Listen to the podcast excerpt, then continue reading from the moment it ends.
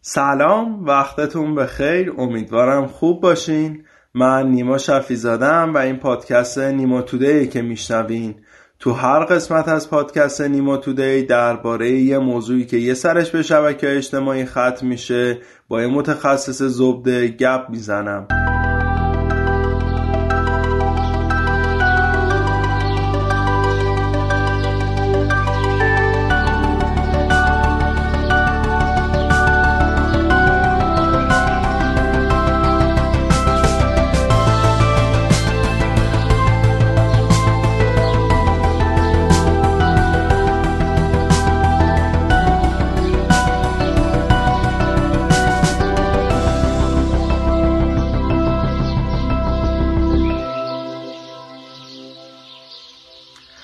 خیلی از بچه ها من گفته بودن که نیما تو چرا تو پادکست ها انقدر خشک و رسمی؟ گفتم واقعیت من خیلی تلاش کردم یعنی کل زورم رو زدم که خشک و رسمی نباشم و حالا کسایی که من از اول پادکست دنبال کرده باشم می‌بینم. واقعا یه تغییرات بزرگی کردم ولی موقع ضبط پادکستی که واقعا بهتر از این نمیشم من.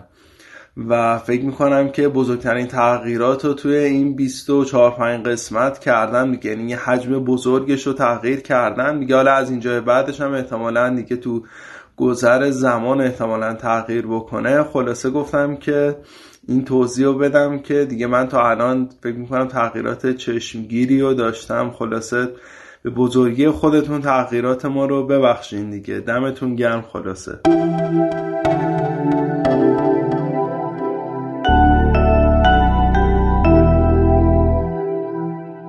سلام عرض می‌کنم خدمت شما و شنوندگان عزیزتون. من دکتر الهام عبدی هستم متخصص روانشناسی شخصیت و اختلالات خلقی.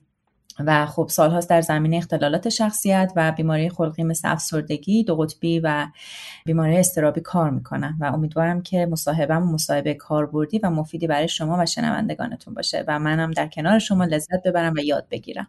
خانم دکتر شبکه اجتماعی چه تأثیری می‌تونن روی سلامت روان و افکارمون بذارن؟ مبحثتون مبحث خیلی جالبیه. برای خودم هم جالبه. به خاطر اینکه در مراجع کننده هم اثراتش رو می‌بینم. حالا شبکه های مجازی خوبی خودشون رو دارن مزایای خودشون رو دارن مثل اینکه ارتباطات رو جهانی می‌کنن.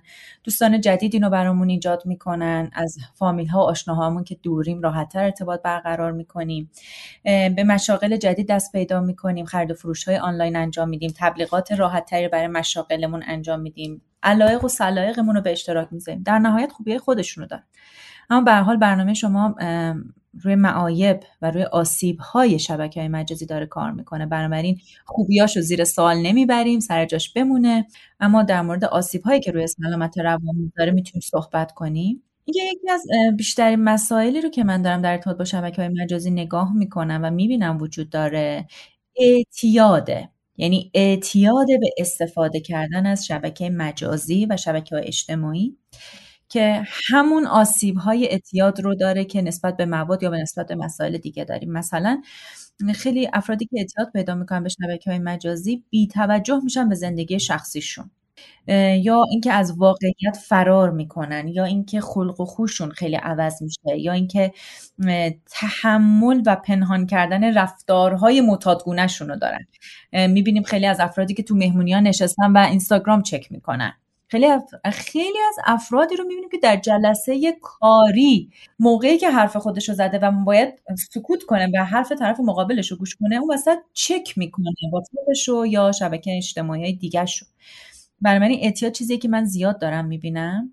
مسئله دیگه ای که میشه دید مسئله وابستگی به استفاده کردنه که حالا خودش نوعی استرابه نوعی اعتیاده. اگر که از شبکه مجازی مورد علاقه حالا دور بمونه یا استفاده نکنه یا اون وابستگی حالا که همون اعتیاد ترم اجابت نشه استراب می‌گیره. یعنی یه تشویش یه دل آشوبه بودنی رو تجربه می‌کنه خب اینا همون اثرات اعتیادگونه است اما یکی دیگه از آسیب هایی که می‌تونه شبکه های مجازی رو سلامت روان بذاره افسردگی و استراب تو امانه یعنی چی؟ چرا این اتفاق میفته؟ مقایسه کردن زندگی خودمون با زندگی هایی که به نمایش گذاشته میشه باعث میشه که تعریفمون از احساس خوشبختی خیلی دستخوش بازی بشه یا اینکه خیلی رضایت از زندگیمون پایین بیاد. در صورتی که اون افرادی هم که قسمت خوب زندگیشون رو شیر می‌کنن قسمت بد زندگیشون رو با ما شیر نمی‌کنن و خب آدم ها خیلی شروع می‌کنن به مقایسه کردن. مخصوصا بچههایی که عزت نفس و اعتماد به نفس کمتری رو دارن این مقایسه کردن باعث میشه که حس حسادتی در اونها ایجاد بشه و در نهایت اگه حس حسادت نشه کنترل بشه و یک باور درستی رو در قبالش ایجاد نکنیم می‌تونه که برای اون بچه ها افسردگی و استراب به وجود بیاره. بگم همچنان در مورد آسیب ها اگر بخوام بگم که کیفیت روابط و انزوای اجتماعی یکی از موضوعاتی که من خیلی دوست دارم در موردش صحبت کنم. انسان در رابطه به دنیا میاد و در رابطه زنده است. هرچند منی که متخصص شخصیتم و خیلی روی خودشناسی تاکید دارم معتقدم که بله خودشناسی توجه به خود اصلا رابطه داشتن با خود خیلی مهمه. اما انسان در رابطه هم به دنیا میاد. یعنی این دوتا از هم دور نیستن. ما زمانی که در شبکه های مجازی غرق میشیم یا نیازهامون رو از طریق شبکه های مجازی اجابت می‌کنیم که به نظر می‌رسه که اصلا شبکه های مجازی ارزشمندن چون نیازهای ما رو اجابت می‌کنن اونم در آن در لحظه. اما نگاه می‌کنیم می‌بینیم شبکه های مجازی روابط رو برای ما ایجاد می‌کنن. رابطه ها ارتباطات زیاد. اما در کمیت نه در کیفیت. رابطه های واقعی خیلی رابطه های متفاوتی هستن با رابطه های مجازی. چلنج هایی که داریم چالش هایی که داریم نمی‌دونم بالا پایین هایی که یه رابطه باید تجربه کنه. ما اینجور چیزها رو نمی‌بینیم در شبکه های مجازی. روابط زیاد آنی سطحی زود تمام شونده و خب چه اتفاقی قراره بیفته؟ انسان در رابطه خودش رو می‌شناسه. ما چه قسمتی از خودمون رو کدوم قسمت از خودمون رو در آینه رابطه ها باید کشف کنیم؟ بنابراین کیفیت رابطه پایین میاد و حتی ما یه جوری غرق روابط مجازی میشیم که خیلی حوصله نداریم وقت بزنیم و با دوستهامون قرارها و دیدارهای حضوری داشته باشیم یا با فامیلمون یا با اعضای خانواده. بنابراین در نهایت می‌بینیم که مهارت‌های ارتباطیمون پایین میاد. فکر می‌کنیم تعداد دوستای بالاتری داریم. ولی دوستایی که در سطحن پس ما مهارت واقعی رابطه رو مهارت های ارتباطی که طی آزمون و خطاهای مختلف طی تلاش های مختلف به دست میاریم و از دست میدیم. بنابراین خیلی اوقات کیفیت روابط اون پایینه و حتی می‌تونم بگم انزوای اجتماعی چیزیه که درگیر ما میشه. انزوای اجتماعی در واقع جزئی از اختلالات شخصیتی به حساب میاد؟ نه لزوما. داریم اختلال شخصیتی که کلا انزوای اجتماعی داره مثل اختلال شخصیت اجتنابی که کلا نشانش اینه. ولی لزوما نه اختلال شخصیت نیست. می‌تونیم دچار آسی به روابط بشیم که هی می‌خوایم خودمون رو دور نگه داریم از رابطه. نیما جان یه نکته خیلی مهم دیگه ای که من خوبه که در موردش صحبت کنیم چون من فکر می‌کنم تعداد زیادی از آدم ها رو درگیر خودش کرده اختلال بدشکلی بدنه. اختلال بدشکلی بدن یه جور کمالگرایی یه جور بینقصجویی یه جور ایدئالگرایی در مورد بدنمونه. شما صفحه اینستاگرام تو باز می‌کنی نگاه می‌کنی می‌بینی چقدر عکس هایی از جراحی های مختلف تبلیغات مختلف جراحی زیبایی لاغری لیپوساکشن یا هر چیز دیگه ای که هست. و خب خیلی بده دیگه. یعنی من نمیگم به ذات اینا چیز بدی هن. ولی اینکه یک جوری شده که آدم هایی که اختلال بد شکلی بدن دارن زیاده. من یه جایی توی تحقیق میخوندم حالا منبعش یادم رفته ولی قطعا حالا منبعش رو می‌تونم بهت اعلام کنم. توی تحقیق میخوندم که حدود دو نیم درصد زنان و دو ممیز دو درصد مردان درگیر اختلال بد شکلی بدن هستن که صفحات زیادی رو در اینستاگرام فالو می‌کنن که مربوط به این قصه است. یعنی این شو کردن این نشون دادن نظام ارزشی رو عوض می‌کنه. یعنی ارزش شما رو در بینقصجویی ظاهر می‌ذاره. پوستت باید بینظیر باشه بینید باید هیچ ایرادی نداشته باشه بدنت اصلا نباید اضافه وزن داشته باشه. و خب شما در نظر بگیر چقدر می‌تونه این اختلال رو زیاد کنه. مخصوصا که اختلال بد شکلی بدن اصولا از 12 13 سالگی شروع میشه. و خب حالا در نظر بگیر بعضی از والدین که خودشون وسواس دارن یا بعضی از بچههایی که ریشه های وسواس دارن یا حالا قفلت والدین، آزار دیدن کودک مسخره شدن در جمع. حالا همه اینا می‌تونه آیتم هایی باشه که شبکه های اجتماعی فرصت بیشتری رو برای بچه ها فراهم می‌کنه که ببینن بدون آگاهی و خب خیلی ممکنه درگیر بیماری بدشکلی بدن بشن که واقعا سلامت روان و تا حد زیادی به خطر میندازه قرار بود اختلالات شخصیت رو برامون تعریف بکنین از دید خودتون و اینکه چطوری معمولا بروز پیدا می‌کنن این اختلالات. یکی از آسیب که شبکه های مجازی دارند قصهشون و ارتباطشون با شبکه های مجازی هن. اما ببینیم به هر حال نیما اینا تحقیقات زیاد علمی می‌خواد که باید اویدنس بیس باشه حرفامون. نمی‌تونیم بگیم شبکه های مجازی اختلال شخصیت رو ایجاد می‌کنن. شبکه های مجازی باید شد اختلالات شخصیت بیشتر دیده بشن یا شاید شدتش بیشتر بشه. خب؟ اما حالا من اول تعریفی از اختلالات شخصیت بدم ولی بعدا حالا عمیقتر در موردش صحبت کنیم. ببین اختلال شخصیت در واقع مجموعه از صفتها و رفتارهای ماست که دائم با ماه. خب این که تعریف هممونه انگار که شخصیتمون رو بخوایم بگیم. چی میشه که میگیم اختلال شخصیت؟ یه الگوی ابنورمال یا می‌تونیم بگیم منحرف از فرهنگه. یعنی یه سری صفتها رفتارها هیجانات افکاری داریم که خیلی شبیه نرمال نیست خیلی کاربردی نیست. یا آسیب به خود داره یا آسیب به دیگری داره. اصلا راحت بهت بگم. آدمایی که اختلال شخصیت دارن توی فکرهاشون یعنی شناختها و باورها نوع فکر کردنشون توی حالتهای عاطفیشون هیجانشون یعنی میزان هیجاناتی که تجربه می‌کنن یا شدتش یا نوعش و همینطور در رابطه های بین فردیشون یعنی در ارتباطاتشون. شبیه نرمال جامعه نیستن و خود آسیب رسانی دارن. مثلا بدبینی های زیاد دارن. مثلا که همیشه فکر می‌کنن دیگران می‌خوام بهشون آسیب بزنن. مثلا که فکر می‌کنه من زمانی مهمم زمانی مفیدم که تایید همه دنیا رو بگیرم دید تمام دنیا رو اشغال کنم یا هر چیز این شکلی. و کلا رفتارهای تکانه ای دارن ناگهانی دارن یهویی دارن. مثلا ممکنه حقوق آدما رو نقص کنن به راحتی بدون عذاب وجدان. حالا بیشتر در رو صحبت می‌کنیم. اما در نهایت اختلال شخصیت مجموعه این رفتارها و تجربه های درونی و فکرها و شناختها و هیجانایی که شبیه نرمال جامعه نیست برای خودشون و دیگران رنج درست می‌کنن. انعطاف ناپذیرن. با دوام این صفت ها یعنی نمی‌تونیم بهش فیدبک بدیم که آقا داری اشتباه فکر می‌کنی خانم داری اشتباه رفتار هیجانی خودش نشون میدی. فکر می‌کنه کاملا درسته. هیچ شناختی روی این نداره که داره آسیب می‌بینه یا آسیب می‌زنه و اینکه همه ابعاد زندگیش رو تحت تاثیر قرار میده و بسیار در تغییر اینا انعطاف ناپذیره. این در واقع میشه تعریف اختلالات شخصیت. شما گفتین که شبکه اجتماعی الان باعث در واقع بیشتر بروز پیدا کردن این اختلالات شدن. حالا شاید ترین اختلالاتی که خودتون تو شبکه اجتماعی دیدین چیا بودن؟ آره این سوال خیلی خوبه من بابت مصاحبه که از جانب شما دعوت شدم خیلی سعی کردم نسبت به مراجعینی که تا امروز داشتم یه بررسی داشته باشم. یه, یه هفته هستش که در اینستاگرام رو یکم بالا پایین می‌کنم یکم کانال ها رو بررسی می‌کنم و یه چند تا اختلال رو بیش از اختلالات دیگه دیدم. مثل اختلال شخصیت ضد اجتماعی مثل اختلال شخصیت مرزی اختلال شخصیت خودشیفته و اختلال شخصیت نمایشی.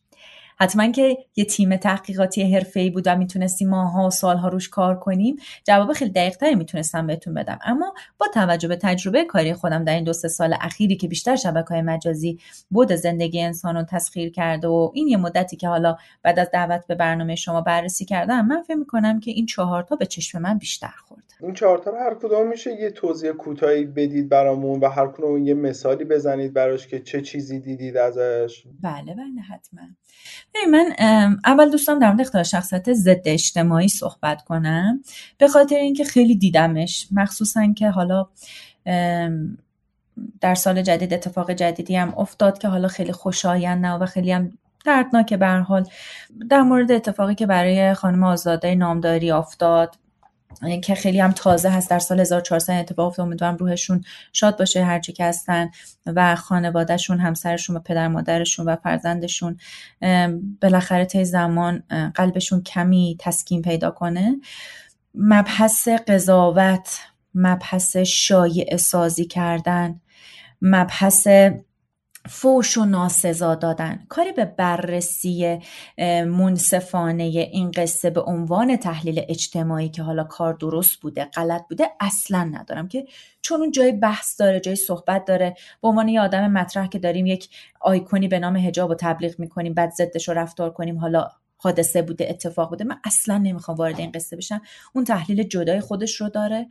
اما در مورد اینکه می‌تونم به خودم اجازه بدم. عکسی رو از فضای خصوصی آدم بگم و خیلی گستاخانه اونو پخشش کنم و شایع سازی ها رو شروع کنم و آدم های دیگه ای که دنبال رو میشن و میان فوش ناسزا و در واقع نقص حقوق یک انسان. بزرگترین ویژگی شخصیت ضد اجتماعیه و دومین ویژگیشون خطرناکتره. بدون کوچکترین عذاب وجدانی. و حتی حالت دفاعی. انجام دادم که انجام دادم. گفتم که گفتم. خوب کردم. تقصیر خودش بود. می‌خواست این کارو نکن یعنی توجیه.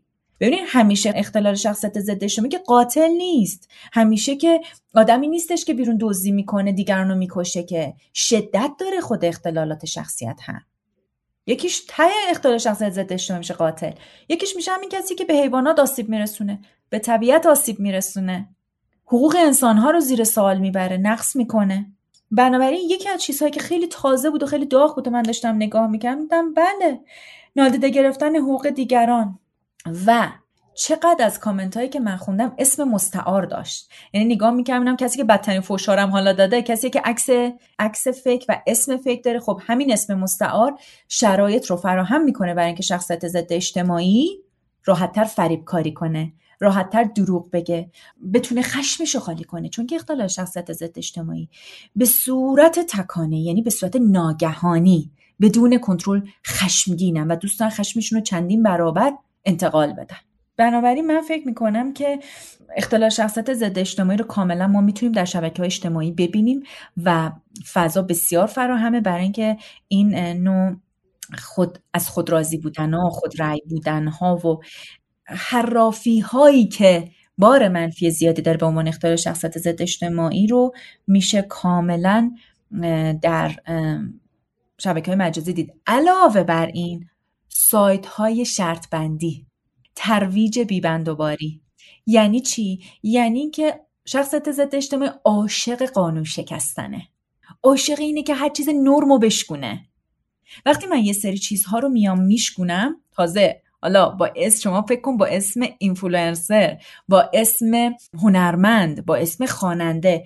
وقتی میام یه سری از چارچوب های نه به عنوان خرافه نه به عنوان آسیب هایی که حالا سختگیری های عجیب غریب ولی به عنوان ترویج دادن شرط بندی کردن ها یعنی چی یعنی گمراه کردن آدما یعنی سوء استفاده کردن آدم ها یعنی بد و خوب جلوه دادن به عنوان مدرنیته به عنوان یک رفتار مدرن اینا میشه تماما نشانه های شخصیت زدش اون وقت اختلال شخصیت مرزی رو چطوری تعریف می‌کنی؟ در مورد اختلال شخصیت مرزی اول یکی دو تا ویژگیاشون رو بگم. بعد وارد نشانههایی بشیم که حالا من توی شبکه ها بیشتر نگاهشون کردم و دیدم. ببینید افراد شخصیت مرزی مرز بین استراب و روانپریشی یعنی چی؟ یعنی آدمهایی هستن که صفر و صدن. یهو خیلی انرژی دارن و کارهای هیجانی می‌کنن و شادن و از این حرفا و یهو اصلا کارهای آسیب رسان خطرناک می‌کنن و اصولا در مورد هویتشون در مورد رفتارشون در مورد افکارشون در مورد هیجاناتشون کاملا صفر و صد هستن. و خب من میام نگاه می‌کنم می‌بینم که اینجور رفتارها هم در خیلی از page ها در خیلی از جاها می‌بینم. مثلا اینکه افراد شخصیت مرزی خیلی حزب بادن. خیلی جالبه. مثلا من داشتم چند تا page رو نگاه می‌کردم. می‌دیدم یه روز اومده از سبز یه عالمه حمایت کرده و کلی گفتگو کرده و کلی علت آورده. بعد مثلا پنج صفحه 6 صفحه هفت صفحه رفتم پایینتر مثلا فکر کن چل تا پست قبل دیدم مثلا از قرمز دفاع کرده. حالا دارم خیلی سمبولیک میگم سبز و قرمز. افراد شخصیت مرزی حزب بادن. هر چیزی که لازم باشه میگن و اصلا نگاه می‌کنین افکار چقدر متفاوت. این که دیروز داشت یه چیز دیگه می‌گفت امروز داشت یه چیز دیگه می‌گفت. ما اینو کاملا می‌بینیم در فضای مجازی. یا مثلا اگه مثال دیگه ای بخوام بزنم یهو نگاه می‌کنی می‌بینی که داره یه خوشگذرنی خاصی انجام میده خیلی ولخرجی می‌کنه داره یه شادی های عجیب غریبی بیرون می‌کنه یه هیجانای خاصی رو. بعد سه تا پست بعد داره در مورد پوچی و احساس افسردگی و دنیا ارزشش رو نداره صحبت می‌کنه.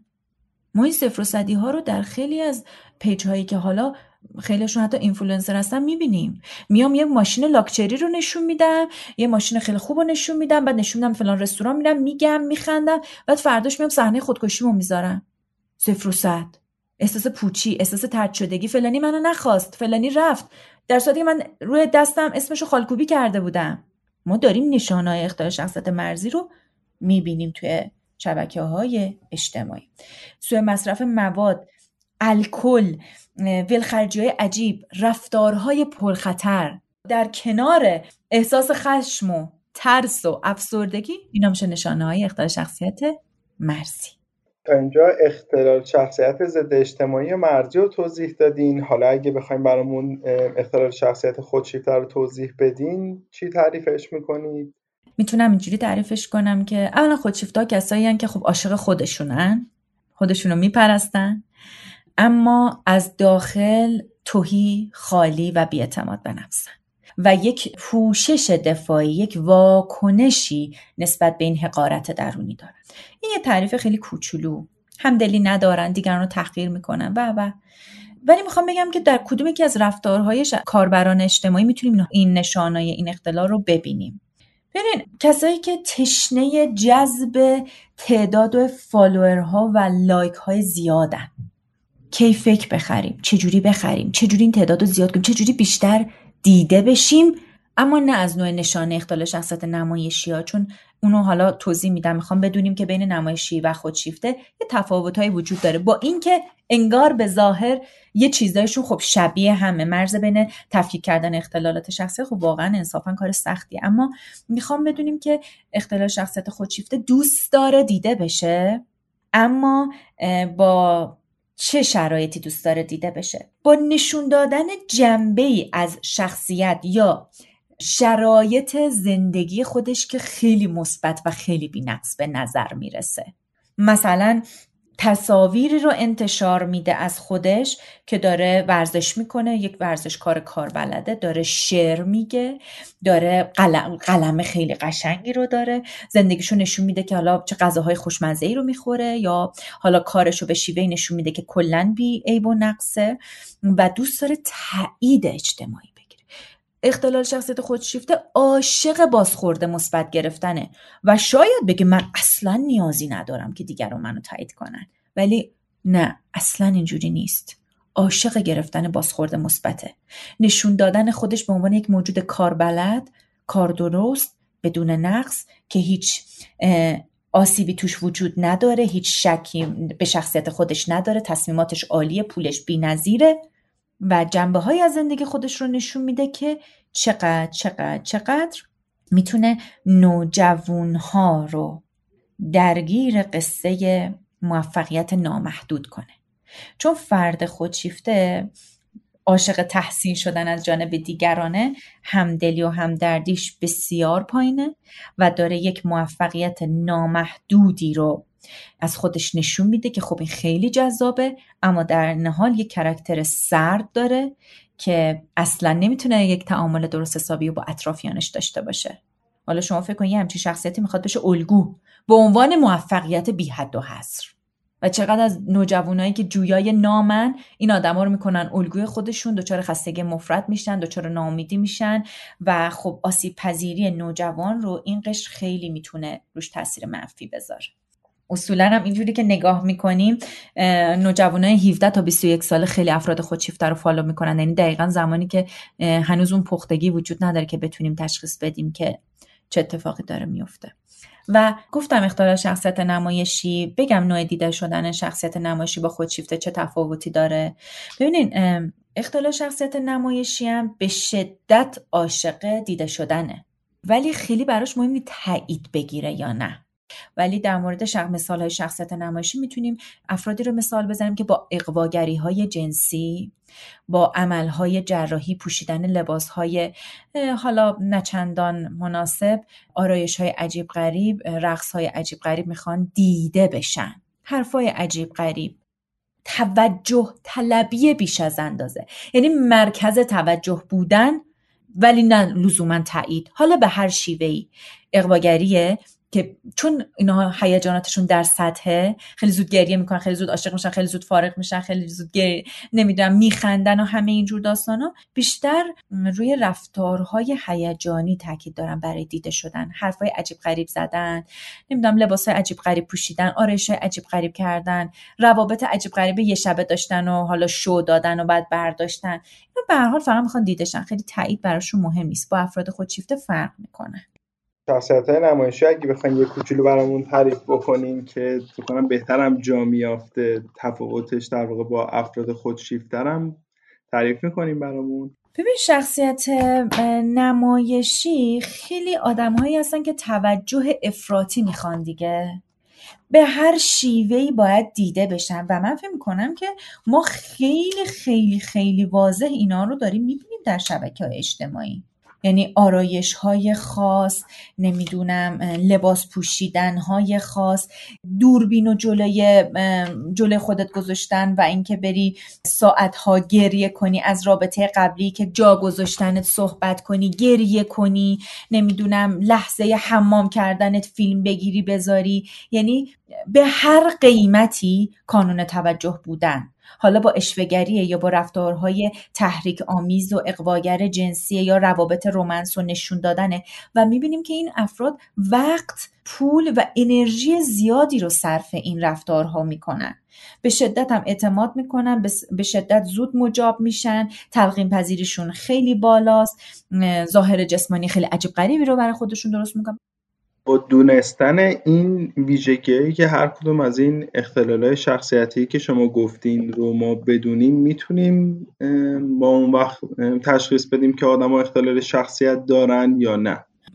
ما هیچ هیچ حقی نداریم به دیگران برچسب بزنیم. هیچ حقی نداریم به دیگران برچسب بزنیم. اما این یک موضوع موضوع دیگه اینه که من باید یه سری از ویژگی ها رو بشناسم. برای اینکه بتونم از خودم مواظبت کنم برای اینکه بدونم در چه روابطی نباید برم. من اگر بخوام به شنوندگانتون یه توصیه داشته باشم در ارتباط با اختلالات شخصیت می‌تونم بگم کتاب عشق ویرانگر رو می‌تونن مطالعه کنن. کتابیه که به هر حال اختلالات شخصیت رو توضیح داده و به نظرم بهتره بدونیم برای اینکه وارد رابطه با این افراد نشیم. یا اگر شدیم و روابط آسیبی رو دیدیم داریم تجربه می‌کنیم زودتر هوشیار بشیم بیایم بیرون. ولی در نهایت اینها کار متخصصین روانشناس و روانپزشکه و اونها باید وارد این حیطه بشن. ولی ما باید بدونیم و بشناسیم. برای اینکه بدونیم چه کسانی رو follow کنیم چه کسانی رو follow نکنیم.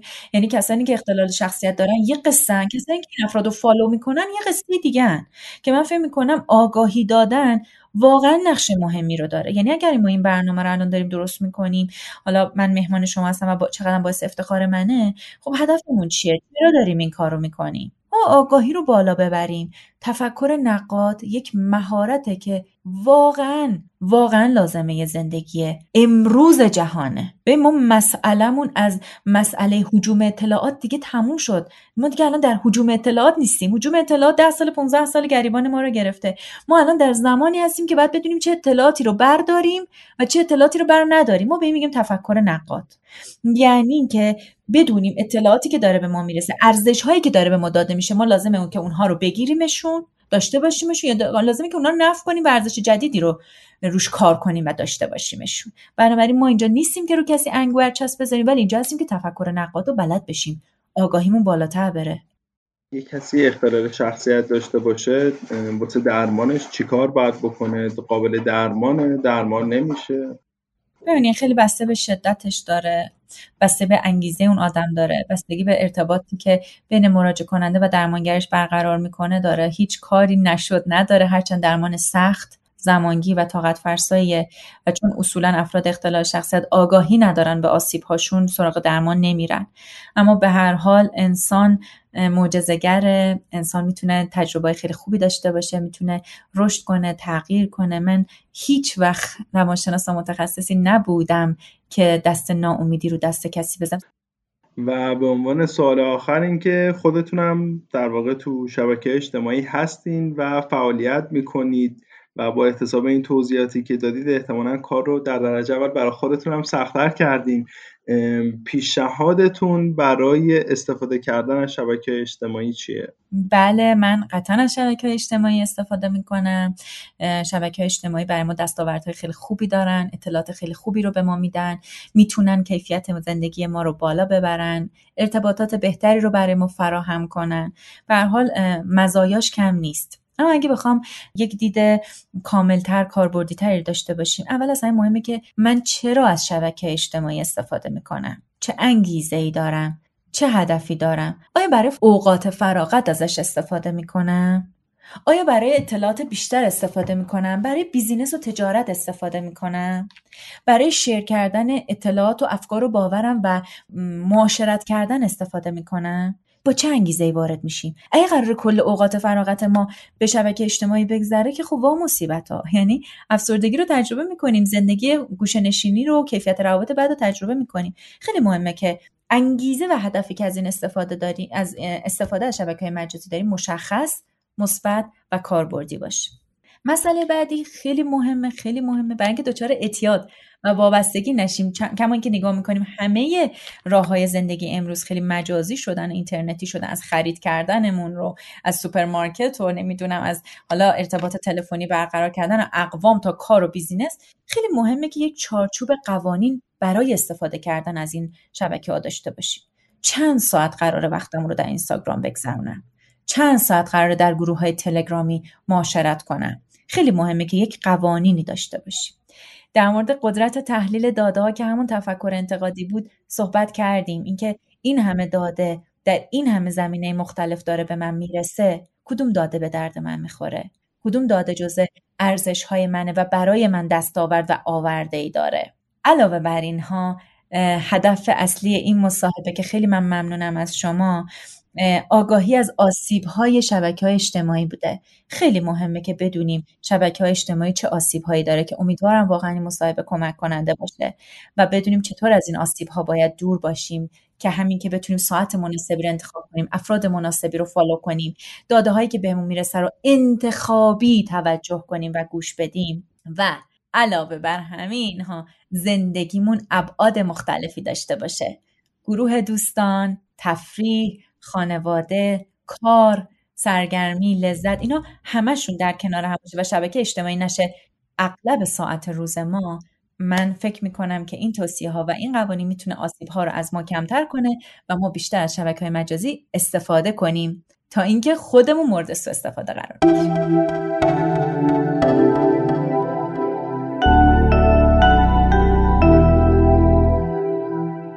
چه آهنگی رو تقدیم شنونده می‌کنین؟ خب من خیلی سپرایز شدم. نمی‌دونستم که یه همچین سالی رو ازم قرار بپرسی. خیلی بی ربط به مصاحبه و خیلی بی ربط به شغل. ولی به شغل و حرفه من یه آهنگ عاشقانی هست که مال آقای اسار آقای علیرضا اسار آهنگ عاشق. می‌خوای یه بیتش هم برامون بخونی؟ بله یه شعر عاشقانه است با یه ملودی و موزیک خیلی قشنگ من خیلی دوستش میدارم. یه جاش هست که میگه دلهوره دارم از اینکه یه شبی دست من پنجره رو باز کنه. ببینم ماه شدی حتی خدا تو رو با عشق خدا تو رو با عشق برانداز کنه.